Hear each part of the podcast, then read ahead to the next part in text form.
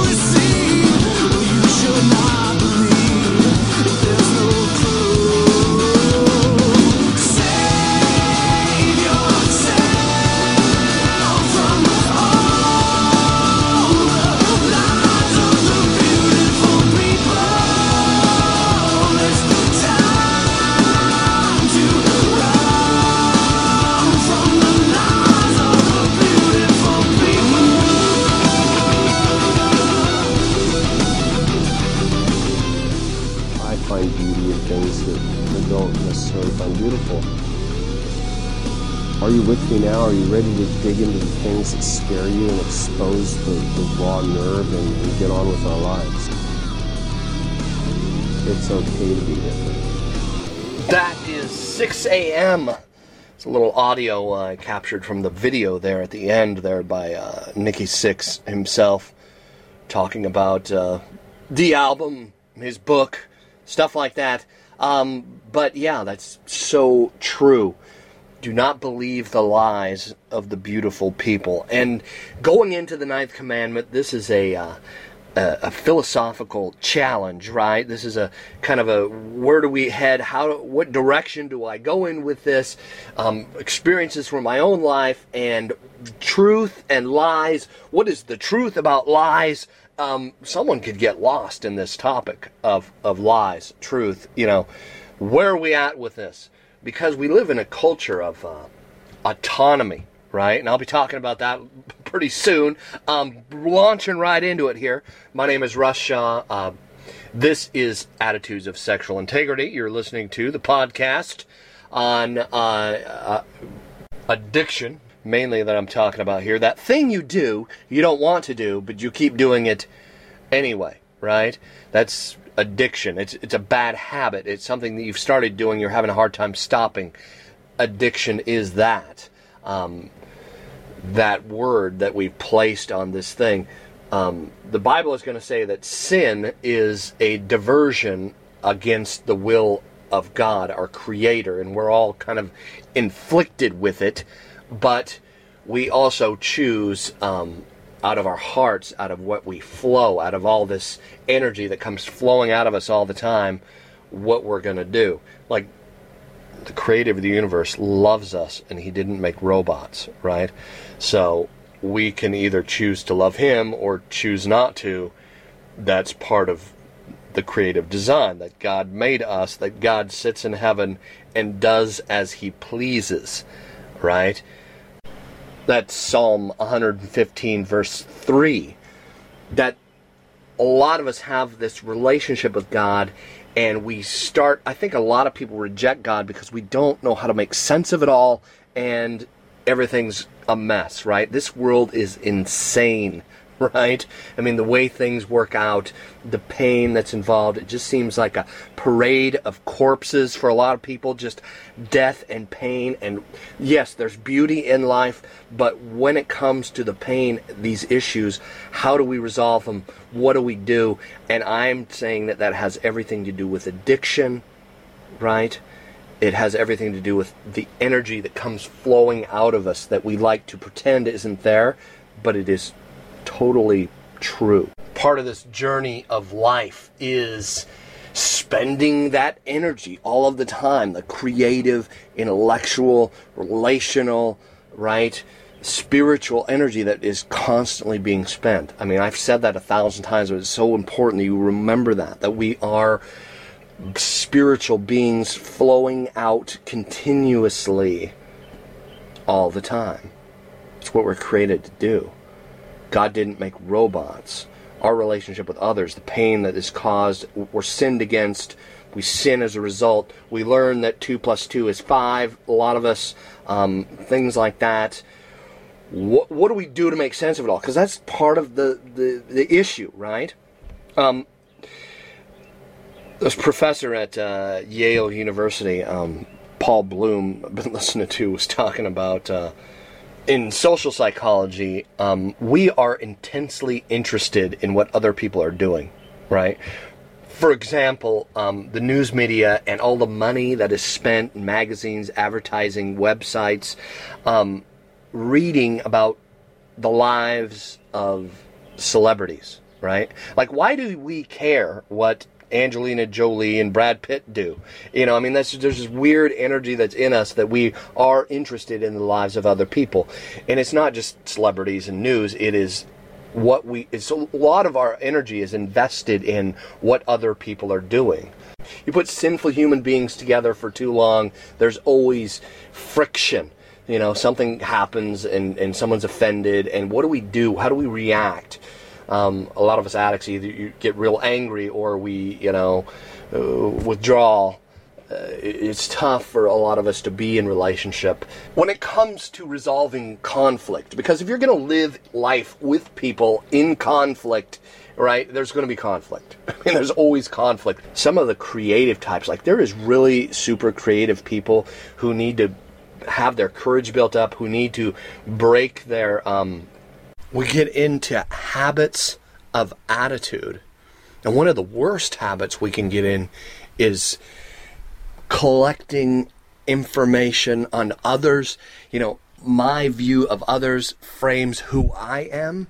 It's another surface adornment that we just attach uh, how much better we are than others. You know, we don't really know their total story, but we have areas where we're better in this area than they are, and it's on the surface and we can see it, so we can judge them and feel better about ourselves. You hear people who, who read tabloids, right? They're looking at, oh, these famous, rich, and famous people. If I had all that money, I wouldn't be a mess like they are. No, you'd probably be worse. I mean, that's the truth. I would. I can admit that, right? Glad, thank God I wasn't blessed with a ton of freaking money, because I almost was before the crash of the Nasdaq back in '99. I had an internet idea that that gained some interest by, you know, financial investment people. I thank God that in that place, when I was in that place, that I was not blessed with a ton of cash because I probably would have made a total mess of myself. Looking back. Now, when I lived in that place, when I was in that place, yeah, sure, I'd look at celebrities and rich people and go, yeah, if I had all that money, I would do things better. I would be better. Do you really know who you are with that kind of power? Do you? It's a good question to ask yourself, breaking these habits of attitude. Fear of people, because the, the, beauty that comes flowing out of you, like like Nikki Sixx said, I mean, it's okay to be different. I mean, that's part of art. That's part of life. That's part of music. It's part of culture. It's part of film.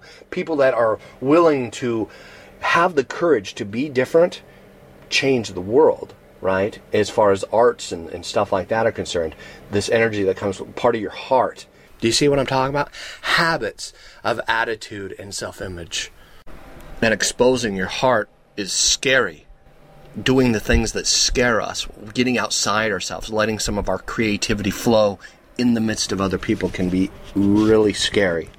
Okay, but man, I'm telling you, is is part of living life is getting outside of, of living in fear, the fear of man.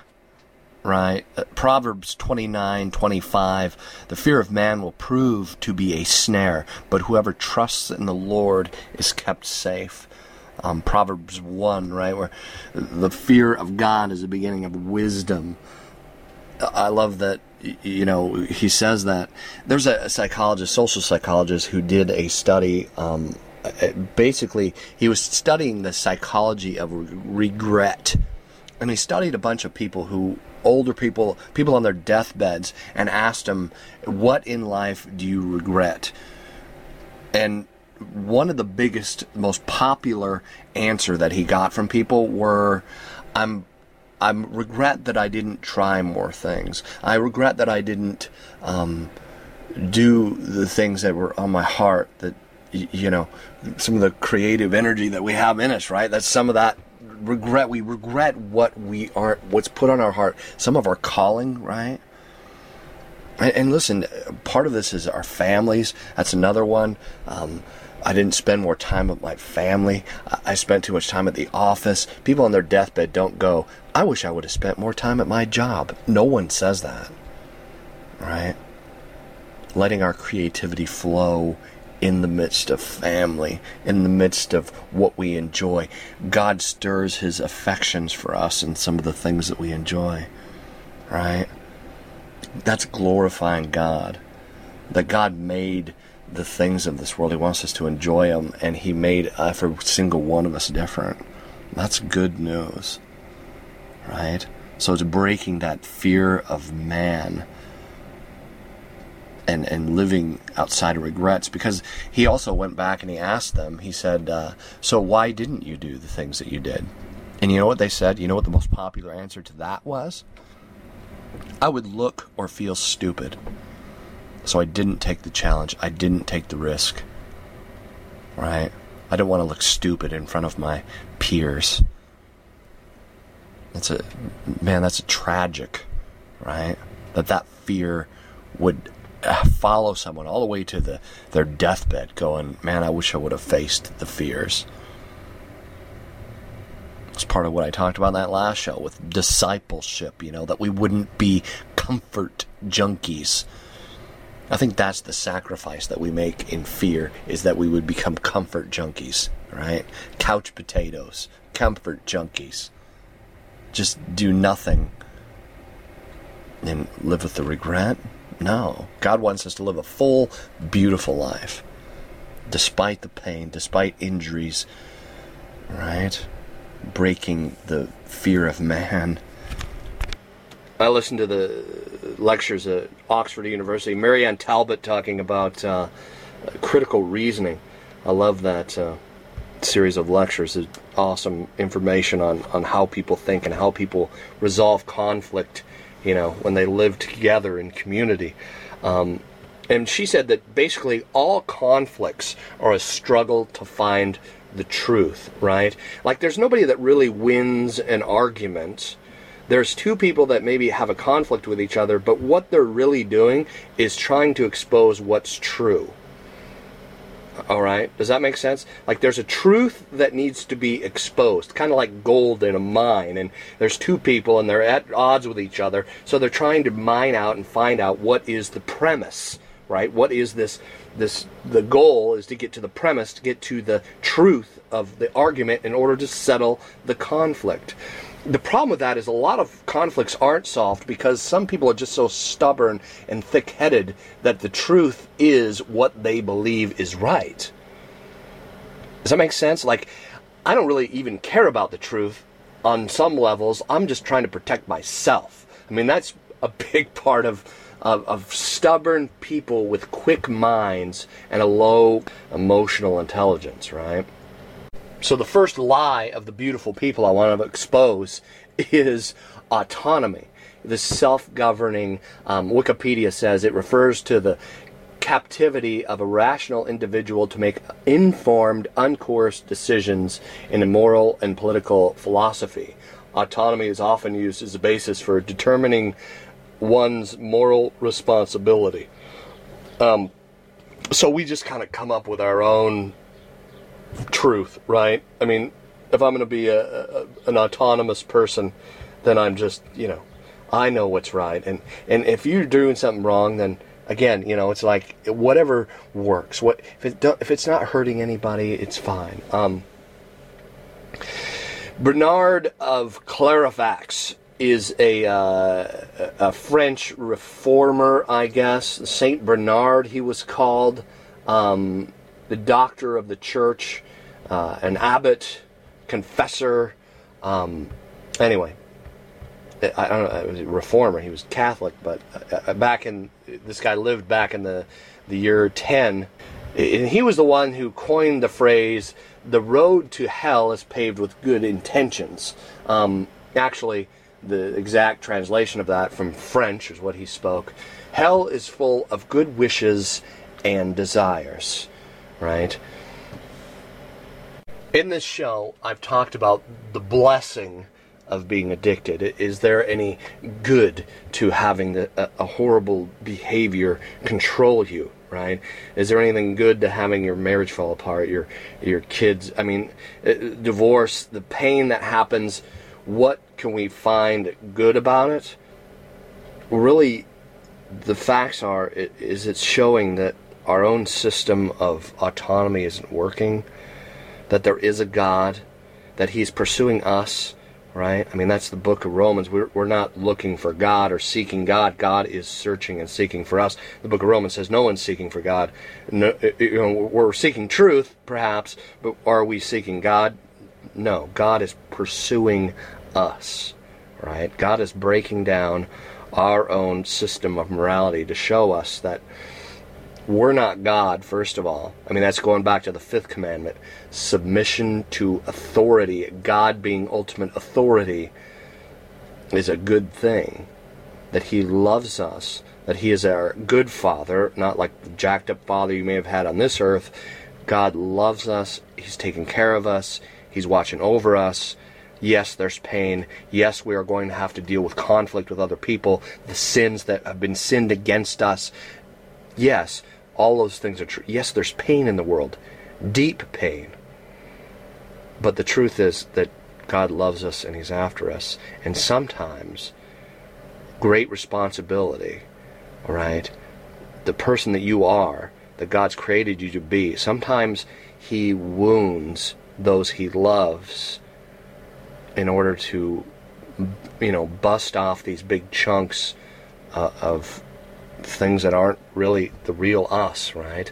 These big chunks of skin, so to speak. You know, the the Bible do these metaphors of he is the he is the potter and we are the clay. You know, uh, there's part where the in the Bible where it says, you know, what do you look at the potter and you like a you're like a pot sitting on the potting wheel, telling the potter how you want to be shaped. It doesn't work that way. It doesn't work that way. And I know a lot of us have issues. A lot of us are in pain and trying to make sense of it all. But man, I, I pray that this message hits you in the place where I can get you to think a little bit. I can get you to maybe press into that relationship with God, maybe to run to Him instead of from Him as He's pursuing you. All right. I'll throw a little social psychology at you while I'm while I'm rapping here. Um, cognitive dissonance. I've talked about that before. Um, I'll go into a little more detail about what that means. The the image on the uh, the podcast here is a painting um, called "The Fox and the Grapes" by uh, a guy named Aesop. Um, anyway, and it has everything to do with cognitive dissonance. Um, Cognitive dissonance is the uncomfortable feeling that we hold between two conflicting ideas simultaneously. The theory of cognitive dissonance um, proposes that people have a motivational drive to reduce i- dissidence, right? They do this by changing attitudes, beliefs, and actions. Dissidence is also reduced by justifying, blaming, and denying. It is one of the most influential and extensive studies of the theories of social psychology, cognitive dissonance. Um, imagine YouTube. Like YouTube videos are a great example of this kind of, you know, it's an, a viral video. You know, what I talked about in the last show about an idea being the most contagious thing that's out there from the from the film Inception, right? It, it- it's contagious. It it spreads like a like a virus, an idea. Um, a viral video on YouTube. Imagine this. Here's a good example of cognitive dissonance. Imagine President Obama and his wife um, come out and they say, we're going to do, you know, marriage is good for the economy. You know, when people stay married, it's good for jobs, it's good for, you know, social health. So we're going to do a marriage seminar and talk about our marriage and what to do in marriage, right? And we're going to put these on the web for free. And, you know, so they put that YouTube video out and it goes viral. Everybody's talking about it. Imagine everybody would be just a buzz about that. All right, let's say six hours later, another video comes up, and it's of of President Obama, you know, and he's this is not true by the way. I'm making this up, but it, just for an example, like he's he's caught in an affair or something, right? Like there's him yelling at some camera, he's pushing the camera away. Some woman comes running out of his hotel room, you know, half dressed and screaming, and you know, something like that. Let's say that comes up. Now, both those videos in the same day hit the internet and they go viral. Imagine the buzz, right? Imagine the energy. People would be freaking out. There'd be reporters wetting themselves, right? Going, hey, what is going on? You know, they're just trying to solve this dissonance. Cognitive dissonance is uncomfortable. It, it sits in our mind and we don't like it, so our mind goes to work to resolve it right, as quickly as possible for some of us, because that way we can move on with our lives. We really don't like this uncomfortable feeling of dissonance between two thoughts or ideas. Um, Berkeley, I listened to a bunch of the lectures by uh, Rob Willer, Professor Rob down there at Berkeley. He's a great, uh, great professor, entertaining, just funny guy. I like this guy. But he was talking about his his example of cognitive dissonance was the romantic comedy, which I thought was brilliant. Right, like every romantic comedy is is the same like that. You know, like there's always boy meets girl, boy falls in love with girl. Right, they have they they click, you know, they hit it off, they have some adventure, and then something happens, right? They get split up, they have a disagreement, they have a conflict, and they both decide to go their separate ways.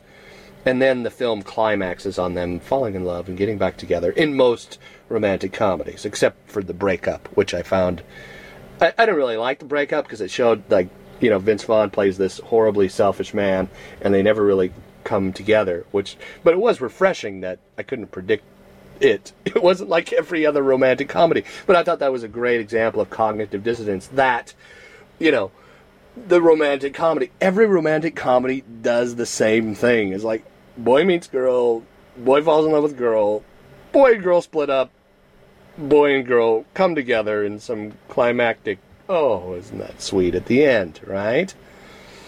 That is solving cognitive dissonance. Um, the picture that I have again uh, on the end on the podcast here, the graphic is this uh, the fox and the grapes, and basically, um, when the fox can't reach the grapes, like above him are these beautiful grapes, and they're hanging down, and and he can't reach the grapes. So the picture shows him kind of with his head in the air, and he's walking away because in order to solve this dissidence, like he's given up trying to get the grapes. So he decides, I don't like grapes. You know what? I don't even like grapes. You know? I mean, that's part of the denial. This is this attitude that we adopt. It's an energy that we adopt that's underneath trying to make sense of it all, right? It's it's true that we do that. We get, we attach attitudes and energies to the things that we're trying to solve. And they rule and reign over the shoulds and ought tos. They really do. Over instruction. Like, there's a thousand books on how to lose weight, isn't there? So why are people still fat? If you don't like being fat, just get the information, do what it says, and you won't be fat anymore. I mean, that's a should, that's a way to should and ought to on other people, isn't it? You know, and then we judge people and stuff like that. So that's a way we solve our dissonance with people who are addicted, right? We judge them. But the truth is, the lies of the beautiful people are what we tend to believe that if I can just look pretty on the outside, if I can just get rid of my iPhone, right? If I can just get rid of the temptations, it's the porn industry's fault I'm sexually addicted. It's rated R movies, it's the billboards, it's alcohol, it's parties, it's my friends, it's, I mean, ultimately, yes, maybe we need to stop doing, get rid of your iPhone for a few months. But listen, you're not free if you think that your iPhone controls your life. It doesn't. It doesn't, man. Your heart, you do what you want to do. Ultimately, you do what you want to do. It's changing your want tos. That's everything that I have to talk about in this show. Realizing that we sin, that we're not perfect, that we're not God, that we need help. That's part of Him pursuing us, right? He loves us tremendously. I mean, the good news of the gospel is that God made a way for us to be reconciled to Him through Jesus Christ. Not through religion, not through looking pretty on the outside, not from believing the lies of the beautiful people, but exposing the areas where you struggle, where you need help, getting rid of your secrets in front of others, sharing your life with others, right? First John, if you confess your sins one to another, God will forgive you of all your sin. Right? We don't fake it. God loves us. Jesus died for us to pay that debt that we feel. Because that's really lie number two that we're told by the beautiful people, right? That we are all alone, that you need to fake it, that we need to invest in that surface skin person. It's a huge lie that people believe. It's a huge lie that is promulgated and took in, and it's kind of the opposite of faith, right? It, it is faith in, in the fact that you're putting your faith in surface things, putting our faith in superficial things and expecting those things to save us, and, and they don't. I mean, the Bible talks about, Jesus says it's like, you know, like sand, like building a house on sand. This kind of surface, superficial. There's no substance. There's no ground, you know, that stability, right? Um, the third lie of the beautiful people, okay, the third lie of this kind of superficial thing that's out there, right? This facade that everybody puts up is that we are somehow God, right? That we are all knowing, that we are um, the center of the universe, um, that we should be sovereign, that we should know what's going on. It's a weird energy that we have, and it's part of that's that judgmental energy that we have when it comes to other people and how other people affect our own morality or our own motivations. That we, you know, we're we're finite beings, limited in scope, right? Matt Chandler did a whole talk on these, the, the book of Habakkuk, talking about Habakkuk, and you know, God points out to Habakkuk how this is a book of the Bible, how um, limited he is, how he doesn't know everything. That it's cool that he's praying and reaching out and freaking out and, and, and calling out to God, but God is going to remind him that he's limited in scope. I mean, our lives are this little tiny thing compared to the whole, you know, history of the world, of his creation. We just don't know everything. We look at the stars, you know, the Hubble telescope, and technology has us reaching, looking out into the universe. It, you know, I think God just reminding us how small we are in the scope of His creation, just His creation, not to mention His character and His love for us. We don't totally get it. We don't know everything. You know, like I said before, the end of the the book of Job, all the horrible things that happened to Job, and and God is telling Job, "Hey, you don't you don't know what I'm doing. I have a plan. I love you. You need to trust me. There are things going on that you don't understand." Right? So we start to believe either the lie of autonomy or the lie of religion that says, you know, the lie of religion will say, well, if you're a good person, then God will bless you with good things. And, and that's true to a certain extent, but there's still horrible things that happen to good people. And it's not because God's mad at them or God's punishing them. Um, it, it's just part of the way the world works. God is patient with us, God is patient with others. There are things going on that we just don't understand. But He does love us, and He is good. A friend on Facebook that found out that their two year old has cancer. Where do you go when you get that kind of news? You're going to lean on autonomy? A lot of us are in pain, and how we react in pain reveals a lot about our heart. The effect pain has on our heart is tremendous. And what I'm really asking you to do is, is to think about this, right? Like, there's nobody in the sound of my voice whose whole life can't be turned upside down by a phone call. Some of you got those phone calls. Um, the reason I I do part of the reason I do this show and and uh, uh, talking about the bomb going off. There's so many uh, hurt and pain and stuff that happens when this thing gets exposed. When sexual addiction goes out of control, the horrible things that happen, the, the effect, the ripple effect it has on families. You know, changing the future by changing our hearts. I mean, I, I really want you to think about what you put your faith in. Because we all put our faith in something. We all do it. We all, we're not, right, we're not not worshiping, like I've said before. We're not not placing our hope in something. We all place our hope in something. And when tragedy strikes, usually we just react. When blessing happens, huge blessing is nothing, another kind of heat, you know. Heard a story about this guy who unexpectedly inherited um, hundreds of, of thousands of dollars, and that kind of thing. Yeah, that's awesome. That, but that is also heat. It is hard on us. It's tough on us. And how we respond and how we react has everything to do with what we place our hope and faith in.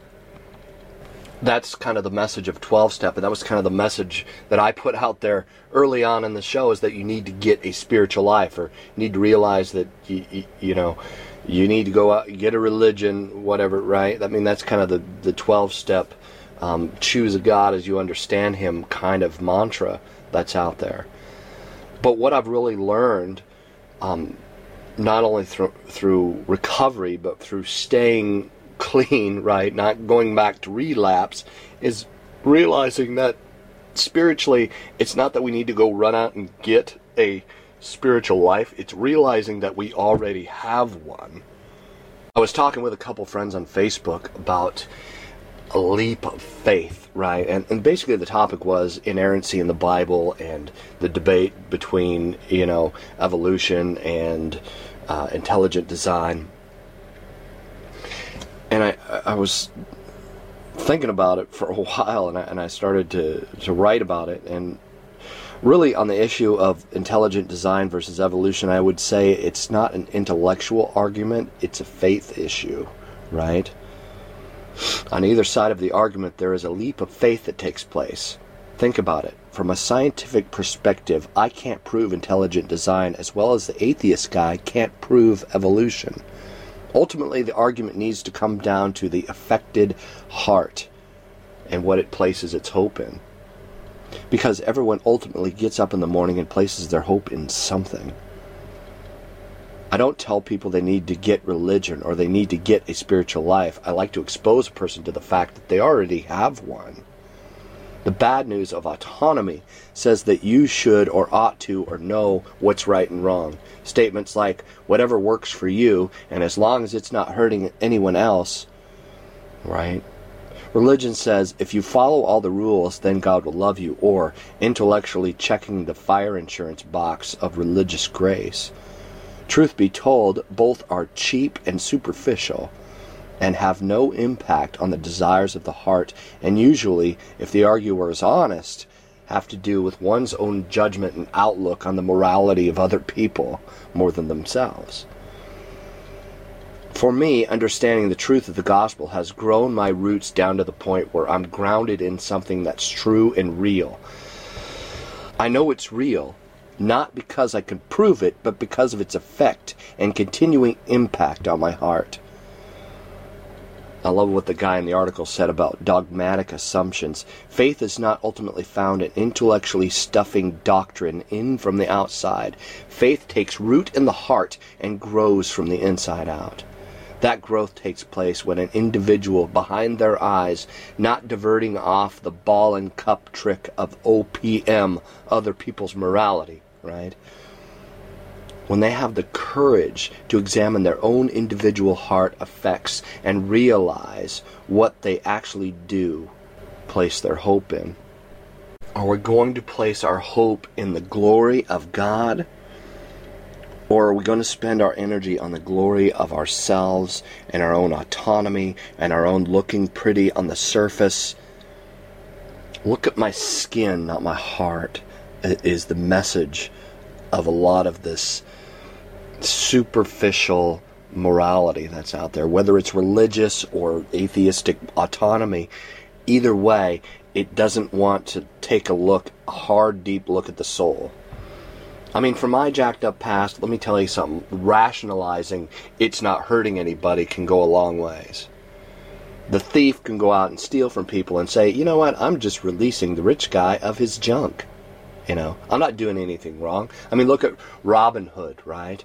Stealing from the rich to give to the poor. That's what I'm doing. I mean, we rationalize in our own sense of thinking what's right, what's wrong, what's hurting others, what's good for us ultimately it's all investment into the glory of self and what I think. Right? Because I'm God. Not to the real God who loves us, is pursuing us, and wants us to trust and take root in the things that He says because He loves us. Check this out. This is getting past our own skin, right? I love this. Um, this is First Peter uh, chapter two.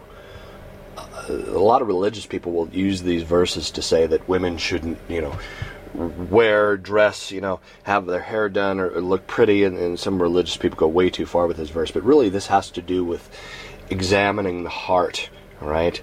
The effects of the heart, like my friend Wes said when we were talking about this stuff on, on Facebook, you know, examining the heart motivations of other people and loving them and not instead of judging them, right? Examine my own heart to see what I'm placing my hope in. It's First Peter chapter two, starting in verse. Um, actually, First Peter chapter three. Sorry, starting in verse two. The context would go from two twenty to about three um, five, and it has to do with uh, husbands and wives. It has to do with submission to authority. You know, not that men loom over women and, you know, boss them around. That's not what he's talking about here. But check this out. It has to do with the, the inner person of the heart. Um, 1 Peter chapter 2, verse 1 Peter chapter 3, verse 3. Do not let your adorning be external, the braiding of your hair and the putting on of gold jewelry, or the clothing you wear but let your adorning be the hidden person of the heart, with the imperishable beauty of a gentle and quiet spirit, which is in God's sight very precious. I love that, right? And he's talking to, to women here in, you know, gender roles and the family, stuff like that. But really, being brides of Christ that we all are. I love that he says that the, the not investing all of this energy on the surface person like how much time do we spend prettying ourselves up on the surface look at my skin right as opposed to feeding our own heart and soul building that foundation and getting those roots to reach down deeper how invested are we which side of that surface or heart level identity are we investing in? It's reaching for the glory of His presence within us rather than investing all of our energy on the glory of ourselves. Right? And I'm praying for that, and I'm praying that I can continue to, to reach for Him.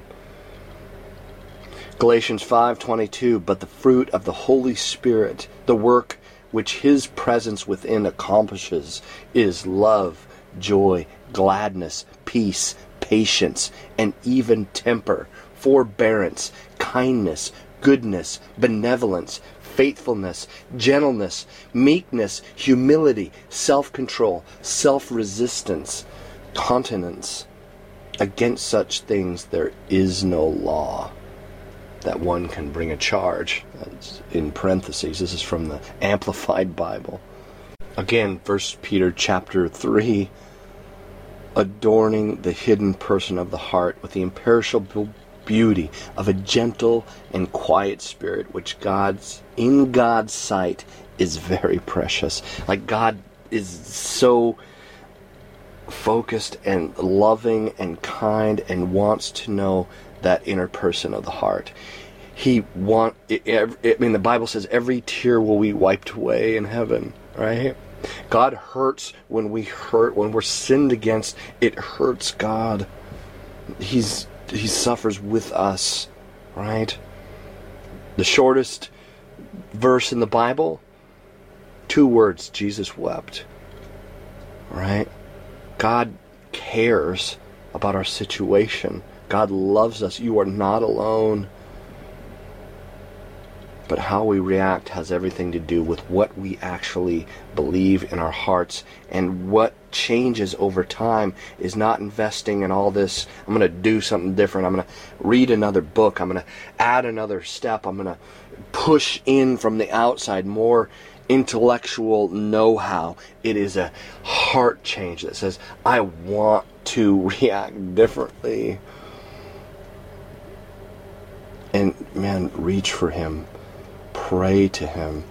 Ask Jesus to change you from the inside out. Ask Him to bring His Holy Spirit to you, that He would to let it take root in your heart and grow from the inside out. That's a real, honest prayer. Not that he should, or not that you're making him, or not that you're forcing him, you're mad at him. Give me that Holy Spirit thing that's going to fix my life. That's not how it works. God wants a relationship with you. He loves you. He wants to give to you the Holy Spirit. It's not some pious religious add-on, right? It's not like a, a, a hookup thing that you put on your web browser. Right? It's not like an app you download. The Holy Spirit. It is a relationship that you have with God, and you're asking Him, and you're you're inviting to receive Him, to take up residence in your soul. All right. I pray that you have the courage to get outside yourself and realize that you are not your skin that God loves and, is after that precious inner person of the heart. I love you guys. My name is Russ Shaw. In the show right there. Um, to leave you with a bumper again by Sixx:A.M. The song's called Skin. I love this song. Um, if you want to send me an email, it's russ at asi247.org. Um, again, the website is asi247.org. You can look me up on Facebook by going to the website. That's the easiest way to do it and clicking on me, as there is hundreds of thousands of Russ Shaws in the world. Um, um, donations, please, if there's anything you know that has made an impact on your heart, I pray that you could give right? Um, just out of gratitude. I don't want you to do it if you think that you're obligated to do it or I'm trying to scam people or I'm trying to make a bunch of money with this. It's just to help keep the bills paid, right? So you can make a donation again, help push back what's icy and cold and life draining in the world uh, on the website asi247.org or you can write me I have a P.O. box. The P.O. box is, uh, you would make it to Russ Shaw, is my name. Um, P.O. Box 13324. That's in Everett, Washington. The zip code's 98206 here in the USA. More than money, I need your prayers. I, I pray that you would intercede, uh, war with me um, talk to God with me, pray for me as I do this. We pray for one another. We, we love one another. That's good for us. Yes, God knows what's going on, but we move the mind, the heart of God through prayer. And that's true, that's biblical. So pray for me in, in this season. It's a tough season. The future is uh, uncertain, and uh, I, I'm just asking for your prayers on, on that. It, this is tough doing this this podcast again I, i'm convinced that a fire alarm goes off somewhere in hell or something because uh, um, life gets challenging right and i just pray for strength and, and pray for me on that again um, my name is russ shaw i love each and every one of you more than you know god loves you more than you can fathom and that is true has to back up the ninth commandment. This is Sixx:A.M. Bye. When they start to judge you, show them your true colors